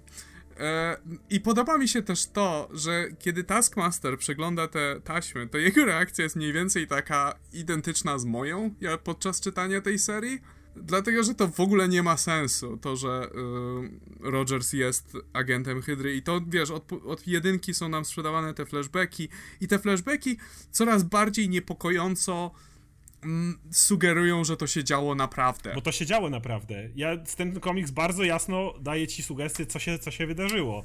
Kobik, Kobik zmieniła rzeczywistość i to wszystko, co się działo wcześniej, było prawdziwe, a w momencie, w którym Ar Arnim Zola przeprowadził eksperyment, jednocześnie zrobił Steve'owi pranie mózgu. Steve Rogers okay. odnosi się do tego, mówiąc do Zimo i uważa, że Zimo też przeszedł pranie mózgu.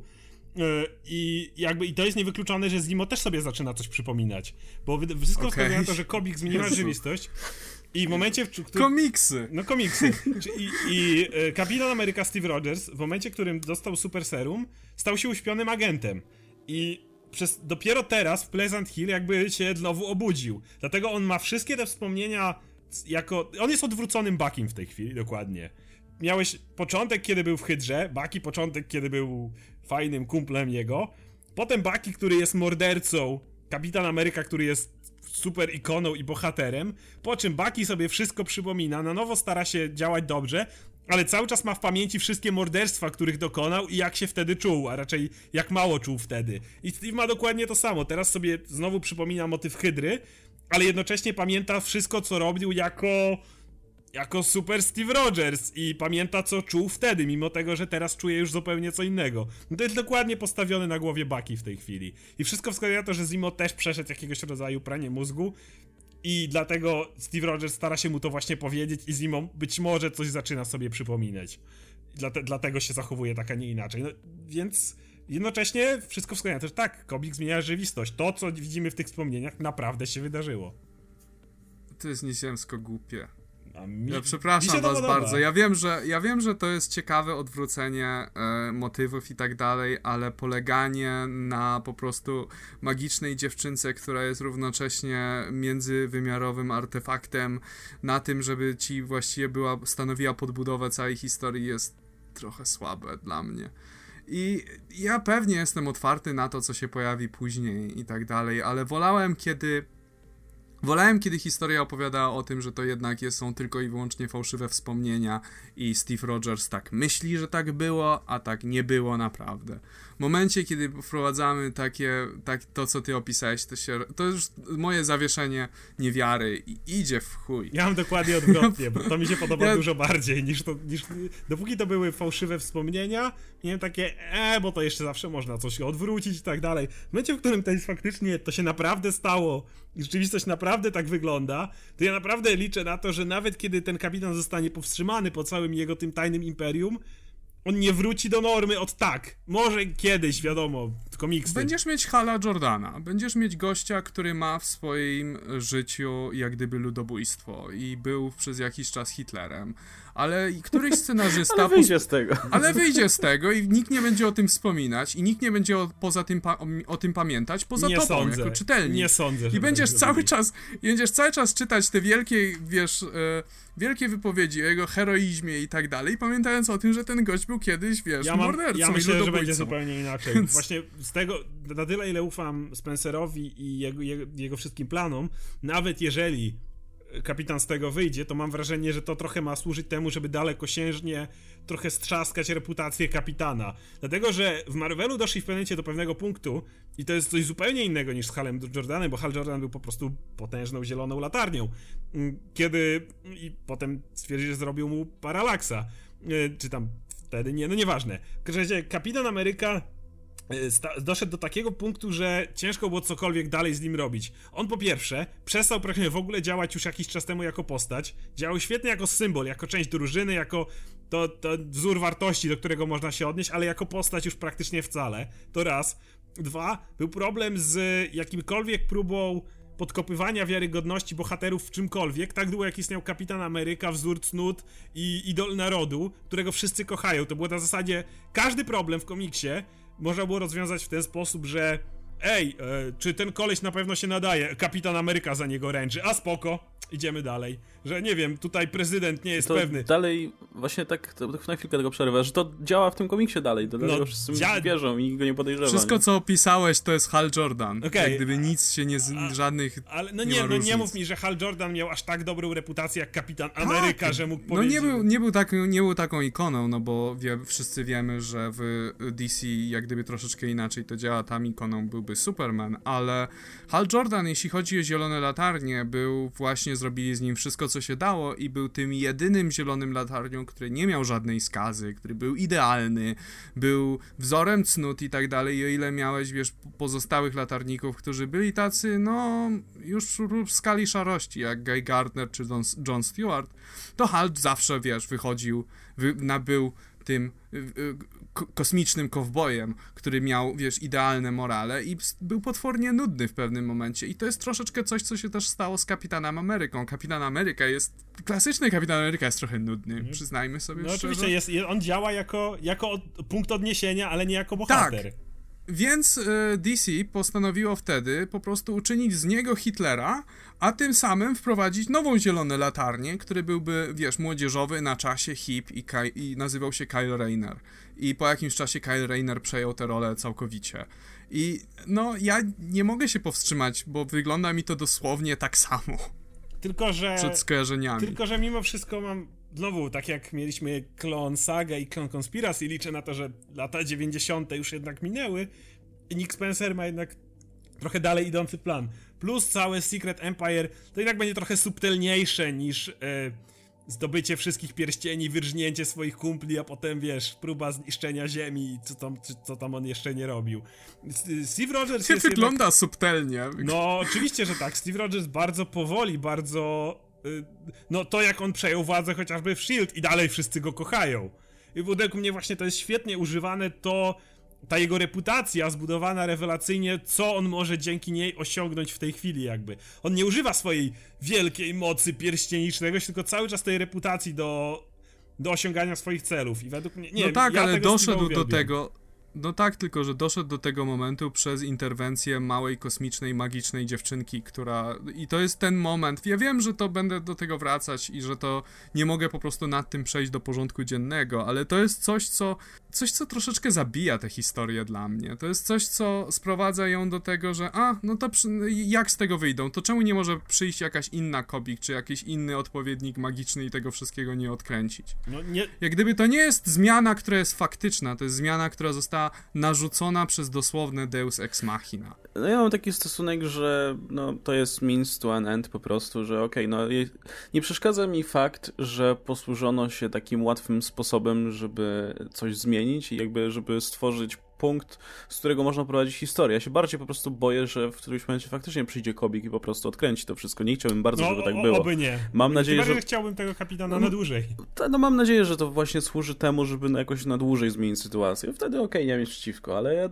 A natomiast co do reszty, to, to ja w zasadzie dalej nie mam zdania. Ja jestem ciekaw po prostu, co... co mówię, no to może iść jeszcze w wiele różnych stron i może być świetna historia, ale też może być rozczarowująca. Na razie, na razie raczej, raczej patrzę z, z ciekawością, co się z tym dzieje, ale naprawdę doceniam jakby skalę tej historii. To cały mm -hmm. czas mhm. mi się bardzo podoba, że to no jest na ogromną skalę. Dawno nie, nie widziałem właśnie, mm, żeby coś ta, tak, na, na, tak dużą skalę się działo z Kapitanem Ameryką, czy, czy w ogóle dawno temu. To, to trafia dawno. w całą masę serii i w wielu miejscach najlepsze, że jest pisane bardzo no. subtelnie, w ten sposób, że jeżeli czytasz tą serię i nie masz, nie masz pojęcia o czym, co, co, co się dzieje, to sobie myślisz, a Kapitan Ameryka, ale jeżeli wiesz, to to wszystkie słowa kapitana, które on wypowiada, zupełnie inaczej czytasz i zdajesz sobie sprawę, że przynajmniej wielu, niektórzy, bywają niektórzy bendisami, ale przynajmniej wielu y, twórców dokładnie tak to pisze, że jakby już piszą to dokładnie tak wiedząc, że to jest jednak ten kapitan. Widzisz, mi się to podoba dlatego, że owszem, wymyślili kosmiczną kostkę do retconu, że tak powiem, ale ja tego, ja to traktuję właśnie jako retcon, nie jako pranie mózgu czy coś takiego, tylko z mojej perspektywy ja teraz widzę, że po prostu wyrzuć kobik, i tak wyglądała cała historia i po prostu to jest... To, tak wygląda historia Marvela, bo jednocześnie bierz teraz sobie komiksy lat 40., dalej wszystko jest kanoniczne, bierz sobie wszystkie komiksy, które wyszły później, dalej wszystko jest kanoniczne i to jest cały czas dokładnie to samo, tylko zmieniasz element tego, że kapitan był uśpionym agentem. Wyrzuć z tego komik, to dalej działa. Więc Dlatego, no, nie, dlatego mi to nie przeszkadza. Nie powiedziałbym, że to działa. Powiedziałbym, że to nie ma sensu kompletnie. Dlaczego w takim razie E, przecież Hydra jest jak gdyby jednym z głównych przeciwników e, Kapitana Ameryki. Przez lata była w często bardzo karykaturalny sposób przedstawiana i on w tym czasie był uśpiony, bo miał pranie mózgu zrobione przez... No ale jest Hydra i Hydra. Wyraźnie było widać, że ta no, jakby jego protektorka... Wiesz ta jego protektorka Ellie, czy jak ona tam... Elsa? Zemo był jego najlepszym kumplem. Elsa, nie, czy no jak ona się nazywa? W ogóle się nie trzyma, no. jeżeli będziesz to retroaktywnie traktować do tych starych komiksów, jak gdyby, które ewidentnie nie były pisane z taką intencją. Pamiętaj, to że Spencer ty... dalej to pisze i jeszcze cały czas może dodać więcej, ale widzieliśmy na okładce Secret Empire, że koło Steve'a stoi oczywiście jego najlepszy przyjaciel Zimo, a z drugiej strony widzimy chyba właśnie, ona dobrze mówi, Elsa w tej zbroi Krakena. Elsa, widzieliśmy w retrospekcjach, mocno sprzeciwiała się kierunkowi, w którym chciała podążyć reszta Hydry, a jednocześnie ona była ewidentnie tą protektorką Steve'a Rogersa. Więc niewykluczone, że jej wersja Hydry którą on jakby, ona, która nad nim czuwała, miała zupełnie inne plany niż reszta Hydry i to widać w tych retrospekcjach. Ja uważam, że Nick Spencer, na tyle mam duży kredyt zaufania u tego scenarzysty, że on to jeszcze będzie w stanie dalej dobudować to w ten sposób, że to będzie miało absolutnie sens i, i dokładnie zrozumiesz, dlaczego on przez te lata nie był obudzony, a dopiero teraz. Dopiero kiedy ona się ob obudzi zresztą, będzie to jakby największy ten moment. To znaczy, no też kolejne przypomnienie tutaj. E, robiąc Comics Weekly oceniamy poszczególne zeszyty i tak sobie gdybamy. Często jest mhm. tak, że i tak było w przypadku Clone Conspiracy, że ja byłem bardzo krytyczny na samym początku, potem się ociepliłam. E, były też inne serie, które nam się na początku podobały, a później się okazały no, nie, niezbyt dobre. I no, oceniając tak zeszytu na zeszyty zmiana, na opinia się zmienia. I ja na tym etapie jestem no, kierunek, w którym idzie zmiany ze Steve'em Rogersem mi się nie podobają. Głównie dlatego, że nie podoba mi się w ogóle sam pomysł e, odwracania jak gdyby charakteru Kapitana Ameryki. Myślę, że a, nie, nie wiem, po prostu jest coś w tej historii, co, z czym się czuję wyjątkowo niekomfortowo i źle i wynikają z tego wiele rzeczy, między innymi to, że wiesz, jeden z pierwszych krytyk dotyczących tego komiksu to było to, że o, rujnują historię Kapitana Ameryki. No i okazuje się, zgodnie z tym, co mówisz, że faktycznie rujnują. I e, oczywiście to może doprowadzić do dobrej historii, ale nie wiem, jest coś, coś, co mi do końca nie pasuje z takim niszczeniem ewidentnym ikony w mainstreamowym komiksie, no bo to jest główne uniwersum, to nie jest Elseworld żaden, to nie jest Injustice, to jest... Ale właśnie mi się to tak podoba, bo, bo, to mi się nawet kojarzy z Injustice w wielu miejscach. Tak, tak, ale, na pewno. Ale, ale to, że to, że to jest główne uniwersum i zdaję sobie sprawę, że to się naprawdę dzieje, mi się tym bardziej podoba. Znaczy naprawdę dzieje, no to jest no, komiks do cholery. Naprawdę w uniwersum Marvela, a nie w Elseworldzie, że tak powiem. nie, to, no się... bo wydarzenia w głównym uniwersum są tak dużo prawdziwsze niż no, w alternatywnym uniwersum. Mi, mają dużo dłuższe konsekwencje. Nie, no, będzie właśnie miał wpływ na inne komiksy, jakby na pewnie podejrzewam jakieś kolejne serie i tak dalej. No to Chodzi o to, że kurczę, ta historia, jeśli ona się potoczy, tak jak my sobie tutaj spekulujemy, to będzie jednak ciężkie do odkręcenia, nie? No nie, Dokładnie. myślę, że nie da rady. Znaczy, nie będzie ciężkie, radę. pojawi się kobik i no, już. Tak, jasne, jasne. Można, można to odkręcić tak w ten sposób, że ktoś przyjdzie, zresetuje świat czy coś. No właśnie to, to o tym mówiłem, mam nadzieję, że nic takiego, nie, jeśli, jeśli, że nic takiego nie, nie, nie, w nic takiego nie pójdą. Ale jeśli w nic takiego nie pójdą, no to nie da rady tego łatwo odkręcić, że to będzie cały proces. Jeśli będą chcieli zrehabilitować tego kapitana po tym, albo nie wiem, w jakiś sposób e, no, pozwolić mu jakby przejść z powrotem na dobrą stronę, to, to będzie trwało. I, no i to, to, też mam nadzieję, że to będzie jakiś powiedzmy pretekst do, do, do ciekawszej historii. No bo to jest rzecz, która mi się najbardziej podoba, że coś się do cholery wreszcie dzieje tutaj w tym jakby wiesz, te, tej części jeśli, uniwersum. Jeśli byłoby tak, jak Adam mówi, że pojedzie się komik i to odkręci, przyznam ci natychmiast rację, shit i i tyle. Jeżeli, jeżeli tak zrobią, masz absolutnie tutaj, masz rację, historia była do dupy, cały pomysł na zmianę kapitana po to, żeby zaraz... Okej, okay, nie, nie, absolutnie nie będę się kłócił.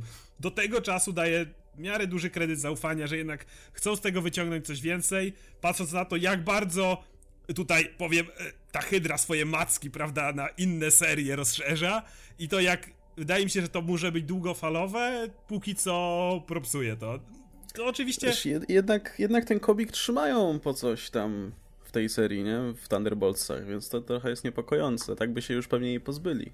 Wiesz co, no jest taka sprawa, że jeżeli otwierasz historię w taki sposób, to, to jak gdyby zostawiasz sobie też furtkę, żeby ją zakończyć dokładnie tak samo. Więc no ja nie jestem pewien, czy tak się no, czy pod koniec Secret Empire się nie skończy w ten sposób właśnie. I to jest e, dlatego, że no jeżeli się zastanowisz, to jest główne uniwersum, to je, oni jednak będą musieli prędzej czy później wrócić do status quo. No niekoniecznie. E, to, jest, nie, nie, to znaczy... No, nie zgodziłbym się, nie przy takiej postaci jak Kapitan Ameryka, no to jest tak trochę jakby się okazało wielki plot twist, Batman był Jokerem jego wartości może mu, muszą wiesz, wrócić, ale to nie znaczy, że jego historia musi wrócić. Nie, niekoniecznie jego musi wrócić. Nie, nie, to jest zbyt, zbyt ikoniczne, żeby nie wróciła. I nawet jeżeli przez dłuższy czas, i mówiąc dłuższy czas mam na myśli na jakieś 2-3 lata, będą, będą się tego trzymać, że tak, Kapitan Ameryka był Hydrą, to w, w któryś z kolejnych scenarzystów jak gdyby do tego wróci, bo to jest, no, kuriozalne i i nawet jakbyś miał to tłumaczyć nowemu czytelnikowi za jakiś czas, to to będzie stanie się naprawdę, stanie się coraz bardziej idiotyczne im, da, im dalej będzie od tego punktu, w którym Kobik zmieniła rzeczywistość, że Jeśli... Kapitan Ameryka był tak hydrą. E, jeśli przez te 3 lata tylko powiem, że będę dostawał historie, które są na tyle intrygujące i niepokojące, bo ten kapitan według mnie jest jednym z najbardziej niepokojących wilanów w historii Marvela, to no spoko, będę miał 3 lata dobrych historii, nie mam nic przeciwko temu. No tak, tylko że wiesz, to się też kłóci z tym, jeżeli ktoś by chciał mieć kapitana Amerykę, który byłby super bohaterem i Steve Rogers jest dla niego postacią, którą wiesz, naprawdę lubi. Nie wiem ilu jest fanów kapitana Ameryki. E, no to to jest, to ewidentnie nie jest komiks dla niego, to jest jak gdyby uczynienie z niego ewidentnego złoczyńcy, dlatego też, stąd też skojarzenia z Halem Jordanem. E, jeszcze na koniec, jeszcze na koniec chcę powiedzieć, że ostatnie serie jeszcze dały nam dodatkową informację. Taskmaster rozgryzł kapitana i z zapowiedzi widzimy, że z tą informacją pójdzie do Marii Hill, która teraz się ukrywa. Więc y, to jest o tyle interesujące, że no Maria Hill y, uwierzy Taskmasterowi, bo chce mu uwierzyć, bo bardzo nie lubi Steve'a Rogersa, nawet za to po prostu, że straciła pracę przez niego.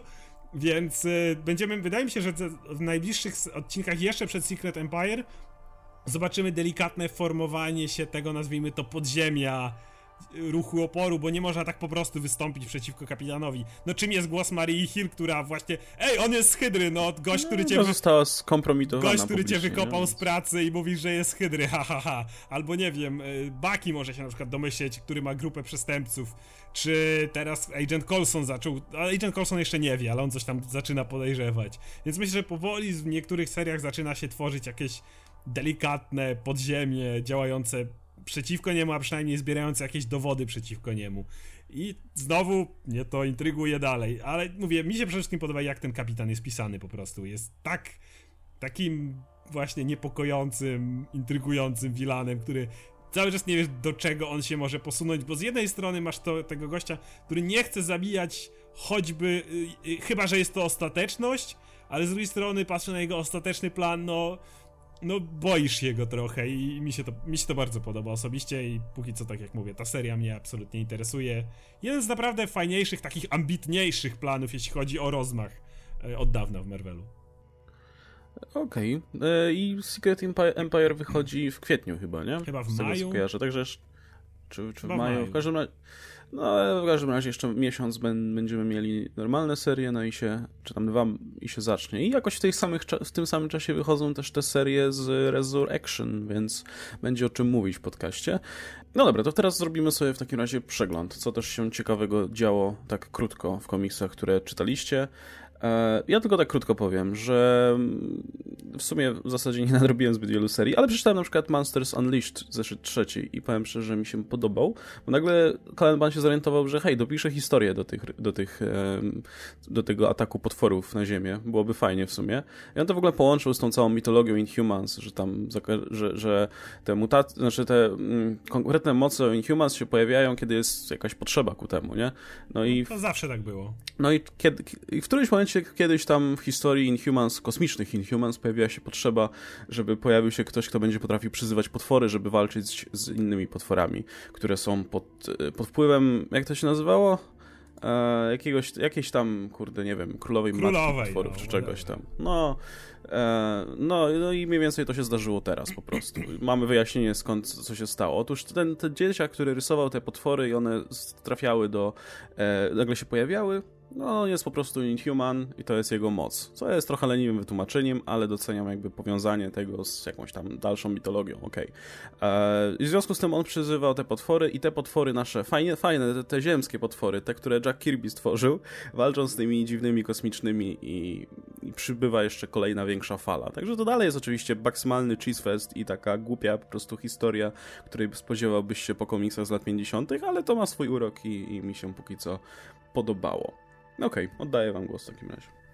To jest taki typowy Monster Madness, takiego po prostu mamy całą, wrzućmy jak najwięcej potworów i bohaterów i się niech napieprzają, ale to jest o tyle lepsze niż jak robiono to, nie wiem, z Avengers vs. X-Men, gdzie w sumie na to samo wychodziło, że tutaj jakby nikt nie próbuje cię oszukać, co to jest. To jest jakby wprost i mówią, ej, będą się napieprzać potwory i bohaterowie, więc To nie jest jakoś wybitne, ale to jak ktoś chce właśnie poczytać odmurzającą nawalankę, która nie próbuje udawać, że jest czymś innym, to czemu nie? Ja chcę powiedzieć e, o Daredevilu przede wszystkim, gdzie coraz więcej dowiadujemy się, jak Matt Murdock jakby odkręcił to, jak zrobił to, że cały świat zapomniał jego tożsamości. Bo no I jak to zrobił? E, jeszcze do końca nie jest powiedziane, ale już jest to co tego duży hint, natomiast do tej pory mieliśmy pokazane, dlaczego musiał to zrobić. To jest najlepsze, że nie wydarzyło się coś strasznego w jego życiu, tak nie wiem, że mu zabili kogoś. Jasne, pojawiła się ta Typhoid Mary i mu dom spaliła, czy coś w tym rodzaju, ale to, to jakby jeszcze nie, nie była tragedia największa. Mm, po prostu Matt Murdock nagle zaczął się nudzić w życiu. Dlatego, że e, on mówił, że wszyscy bohaterowie praktycznie mm, mają coś, do czego mogą wrócić. Nie wiem, Stark ma swoją firmę, Banner miał swój research, e, ktoś tam ma coś innego, X-Men mają szkołę, a kiedy poświęcasz się w 100% byciu bohaterem, czy tam po prostu tej swojej, tym alterego, bo on, jak pamiętasz cię w serii Wade'a, nie chodził już masce, miał ten swój garniaczek i tak dalej, no to jest to niebezpieczne i tutaj na tym kadrze, kiedy o tym myśli, jest pokazany Punisher na przykład. Mm, on nie mógł, musiał kompletnie zrezygnować z tego, co kochał, czyli z bycia prawnikiem, ponieważ no ciężko być prawnikiem i być jednocześnie Daredevilem, o którym wszyscy o tym wiedzą, jakby wiesz, łapiesz złoczyńców, nawalasz ich, a potem masz ich sądzić, czy masz, no jest z tym duży problem, czy, czy bronisz kogoś i jesteś zbyt z tym powiązany, to było zbyt trudne w jego przypadku i musiał z tego zrezygnować i po prostu jakby zaczął, zaczęło mu brakować miejsca w życiu.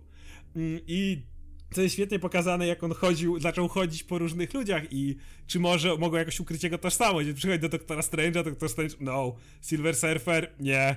Y, I potem pokazane, że siedzi z Daimonem Hellstromem w barze. I Daimon Hellstrom mówi mu, słuchaj, sam nie mogę tego zrobić, ale znam jednego gościa, który mógłby. Na tle Daredevil, Mephisto. A Diamond, tak, już kiedyś robił taką, taką akcję. Na co Daredevil tak siedzi, po czym wychodzi z baru. Nie, nie jestem aż tak zdesperowany. po prostu. Wiadomo o co chodziło. E, I na końcu odcinka pojawiają się Purple Children. Przy okazji, y, to była bardzo fajna historia Wade'a, strasznie creepy.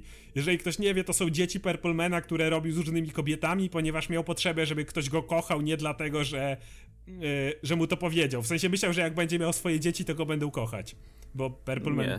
No, nie wyszło, ale Purple Man bardzo potrzebował tego. Mam wrażenie w takim razie, że jakoś ich moc będzie do tego użyta. One każą ludziom zapomnieć, czy coś w tym rodzaju. No nie jest to wprost powiedziane, ale póki co całkiem jest to intrygująco napisane. E, no i drugi zeszyt jeszcze, ostatni, o którym chciałem powiedzieć, to jest USA Avengers. To seria jest dalej tak wspaniała. To jest tak cudowne. Pokonali tego Wilana Golden Schoola. I jak go pokonano? No więc y, to jest gość, który jest kradnie pieniądze i chce być bogaty i w ogóle. I na końcu, pomijając fakt, że użył robotów arcade'a i tam jeszcze cała masa gier słownych i innych dowcipów była po drodze, kiedy jego plan jest już niby zatrzymany, on na nich wychodzi w swojej super mega zbroi. Stworzył sobie swój własny power armor, taki wielki, z, z wielkim znakiem dolara na środku i cały jest ze złota. No właśnie, ze złota. Złoto nie jest najlepszym materiałem do walki. Więc natychmiast ta nowa Rescue, czy tam ona jest Iron Patriot, po prostu zgniata mu tą zbroję, bo twierdza, ej, ona jest ze złota? Okej, okay. i koniec. Tyle. To nie było walki, po prostu gość który jest uosobieniem, to jest taki Sknerus McQuarrie, gdyby był super vilanem, stworzył sobie zbroję ze złota, co nie było zbyt dobrym pomysłem. Koniec. to jest tak absurdalne, że to jest dalej, to jest tak cudowny komiks. Albo motyw, w którym e, Cannonball odkrył nowe zastosowanie swojej mocy. Bo jak może wiecie, Cannonball jest kompletnie niezniszczalny, kiedy lata, kiedy wydziela z siebie te odrzuty, powiedzmy, z nóg, te pole odrzutowe.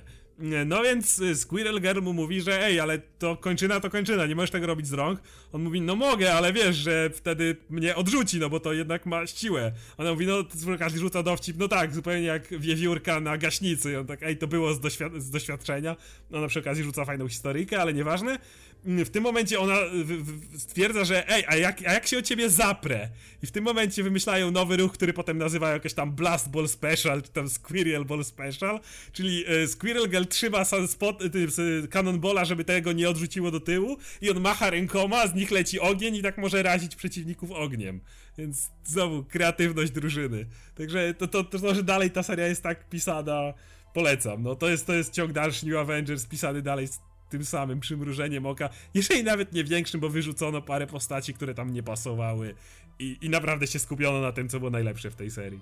Tyle z mojej Można strony. czytać od jedynki, tak. więc, więc jeśli, jeśli, jeśli kogoś to zachęciło, no to śmiało nie trzeba czytać New Avengers. Ale i tak polecam. Z, no, z doświadczenia wiem, że przez te pierwsze zeszyty nie będę ciężko przebrnąć z różnych powodów, ale, ale okej. Okay. No mi też się podobało, to tym nie wspomniałem, ale, ale mi się zeszyt podobał.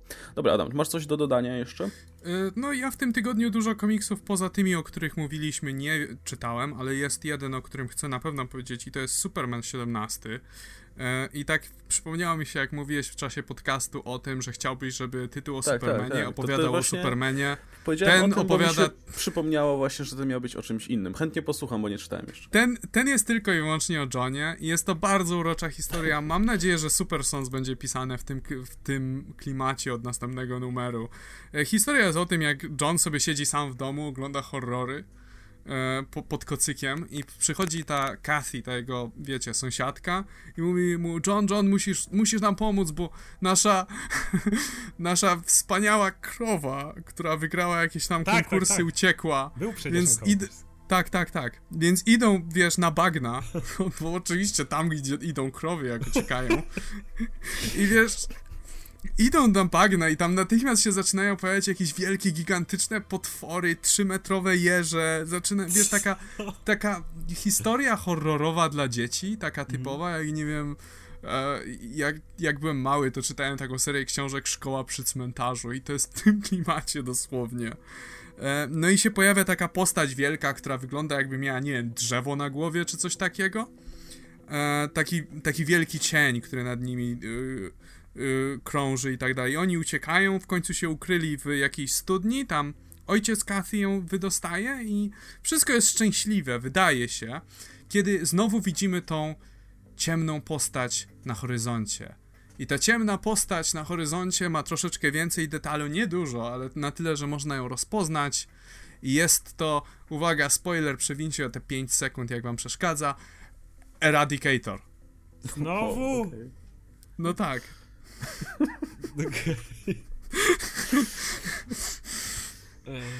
E, wiesz co, nie mam pojęcia, bo czy on wraca jako duch, czy jako co, czy co to ma być, ale no, to nie spodziewałem się jego tutaj. Znaczy, w każdym razie na pewno możesz ten jego, wiesz, jego okulary charakterystyczne zauważyć w tym cieniu, jego ide idealny profil. E, więc jest to na pewno jakiś foreshadowing na to, że być może ta postać wróci a jeszcze nie mamy pewności. No i nadrobiłem komiks, o którym Oscar mówił w zeszłym tygodniu, czyli Renew Your Vows, czwarty zeszyt, który jest cudowny, Ko kocham go. Ja, ja, bym, ja bym się chciał mu oświadczyć w ogóle, jakbym mógł. Jest, jest po prostu przepiękny. Jest to jeden wielki fanserwis dla fanów relacji Petera Parkera i Mary Jane z Rano Straczyńskiego i jest i, i, cały jest o relacji y, Petera do Mary Jane i ich córki i córka tutaj gra pierwsze skrzypce. Wszyscy są użyteczni, nie ma żadnej postaci, która by była, wiesz, po prostu taką przeszkadzajką, czy takim elementem historii, wiesz, takim wiesz, McGuffinem praktycznie, no, jak czasami jest dzieje, przedstawione. Ciężko, żeby... Nic się nie dzieje szczególnie, żeby, żeby ale był. wiesz, kreska jest też przecudowna, bo jakby uwielbiam to w sposób, w jaki ten, e, ten rysownik, który się nazywa, zaraz sprawdzę, Ryan Stegman, potrafi rysować e, ludzkie ciała e, w ten sposób tak, że wiesz, że jakby to ująć, jakie jest polskie słowo, gloryfikuje je, ale Yy, jak się żaden... gloryfikuje ciało? No, trudno mi sobie jak... wyobrazić, w sensie, w sensie Wie... co, jak one wyglądają?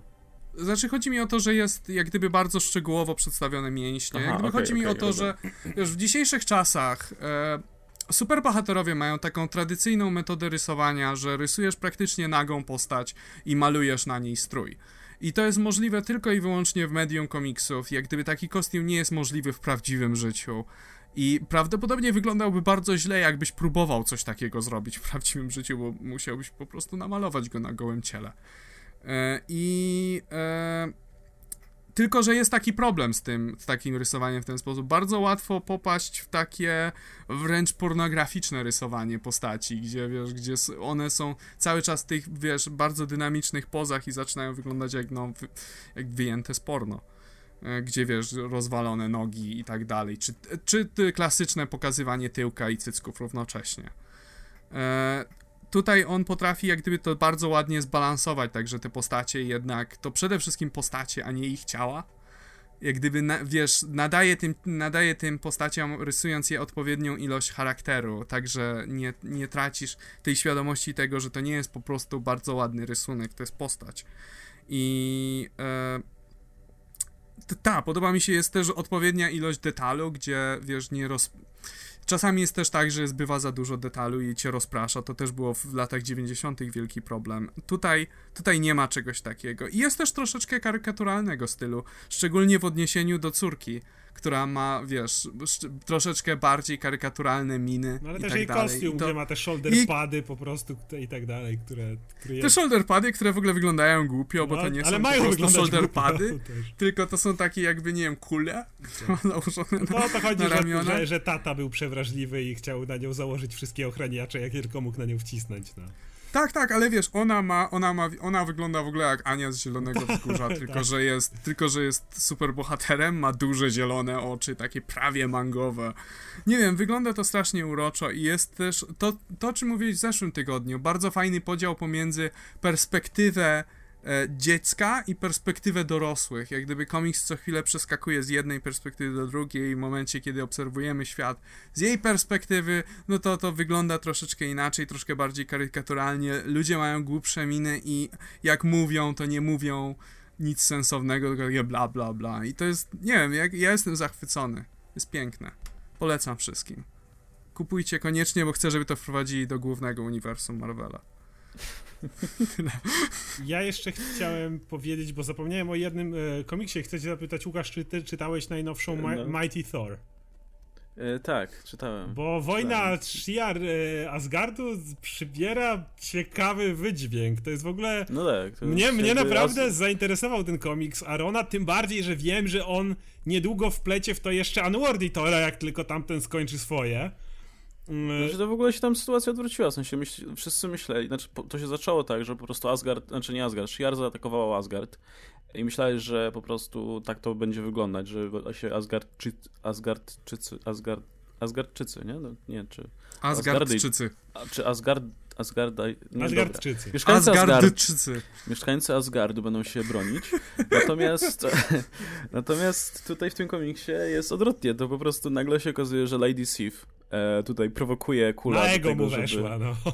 Żeby, żeby, żeby wziął wreszcie dupę w troki i ruszył z odwetem. No i tak właśnie robią i leci ogóle... flota Asgardu na tych swoich, Asgardu. na tych swoich drakkarach w ogóle kosmicznych. To jest takie cudowne, jak lecą te statki Shiar i nagle trafiły nas jakieś pociski. Co to jest? To strzały i taka flota w kosmosie tych drakarów właśnie, a jaskarczycy płyną po prostu i tam do boju do tych łodziach, to tak komicznie wygląda.